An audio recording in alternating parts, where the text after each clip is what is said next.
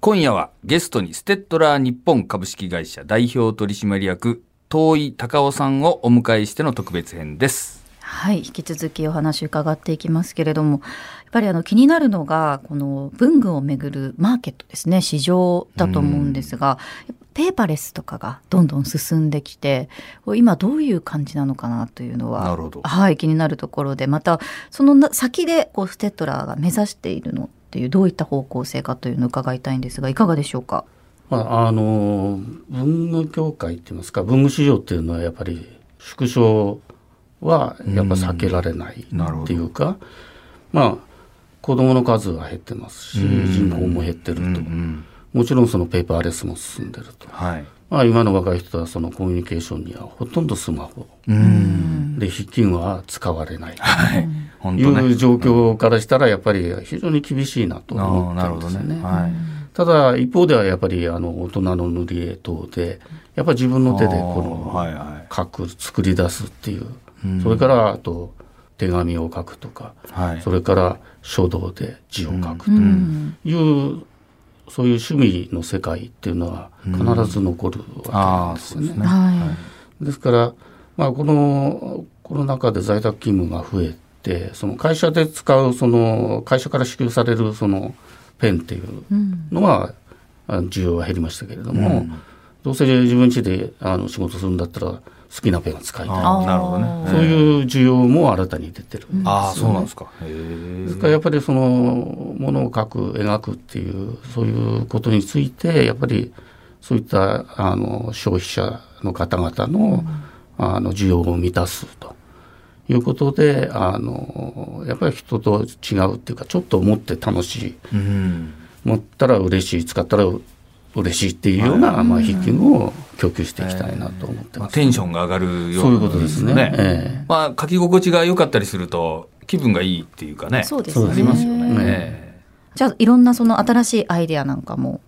そうですね。まあ、あの、珍しいところでは、その、ペンの軸にコンクリートを使った、コンクリートでそうなんです。コンクリートペンって言ってるんですけど、え誰が考えついたんですか？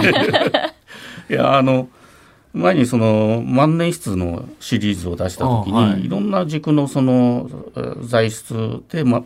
シリーズを出したんですよね。はいはい。樹脂とか木とか、木とかね、えーありますよね。革とかね、ああ、変わるえー金。属とか。はい。まあ、その延長といえば延長なんですけれども。コンクリートでやってみようみたいな。そうなんですあこれが案外しっくりきたみたいな感じなんですかね。スタイリッシュな感イメージがありますよね、うんコンクリート。そうですよね。いや本当にいろいろお話伺ってますけれどもなんかこう遠井さんはやっぱりこ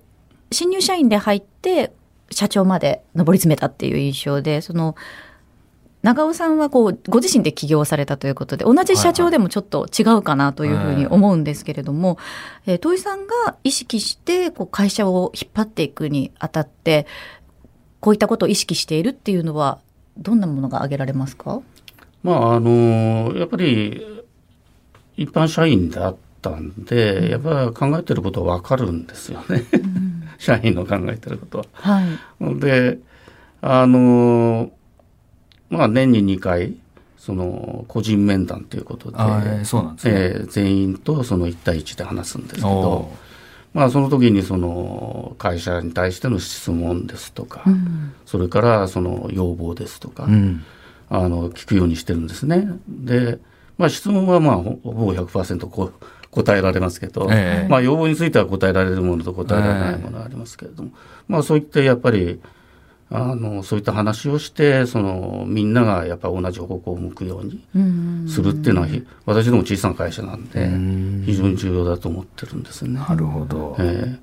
まだまだ伺いたいことたくさんあるんですけれども、長尾さん、ちょっとお時間が迫ってまいりましたので、はい、そう早いねなんです。毎回ゲストの方のお話に合わせてご紹介している恒例の孫子の言葉に参りましょう。今夜はどんな言葉でしょうか？はい。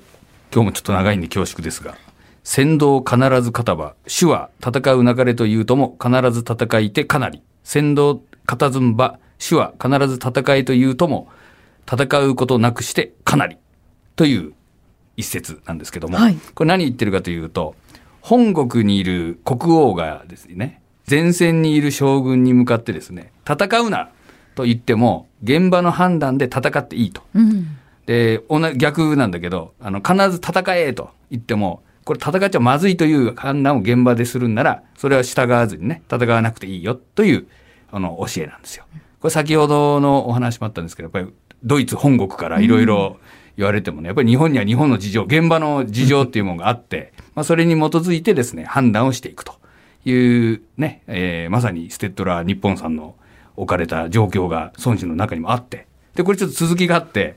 あの、進みて名を求めず、退きて罪を避けず、ただ民をこれ、保ちて思考して、理の主に合うは国の宝なりっていう続きがあるんですけども、これ何かというと、その指示に従わなかったのが自分のですね、光明心とか、あとは逆に保身でやってるんじゃなくて、本当にそのステッドラー全体のことを考えて、判断して動いて、で、結果としてやっぱりトータルで利があったということにができる将軍というのは国の宝だぜっていう続きがございまして、はい。多分あの、遠井社長は本国からね、宝だなと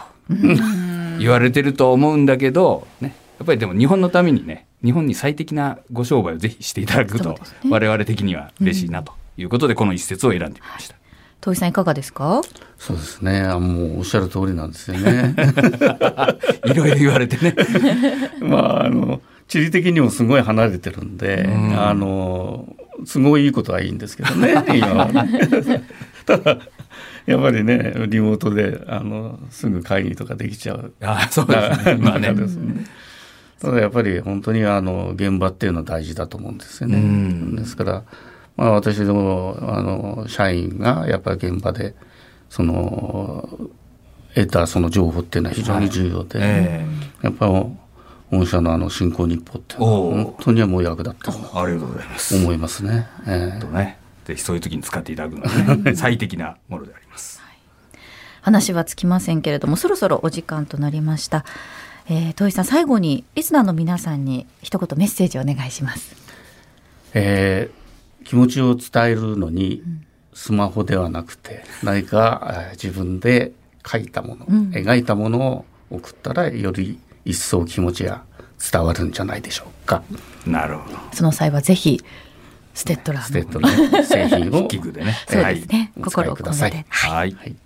今夜のゲストはステッドラー日本株式会社代表取締役遠井隆夫さんでしたありがとうございましたありがとうございました。ありがとうございました。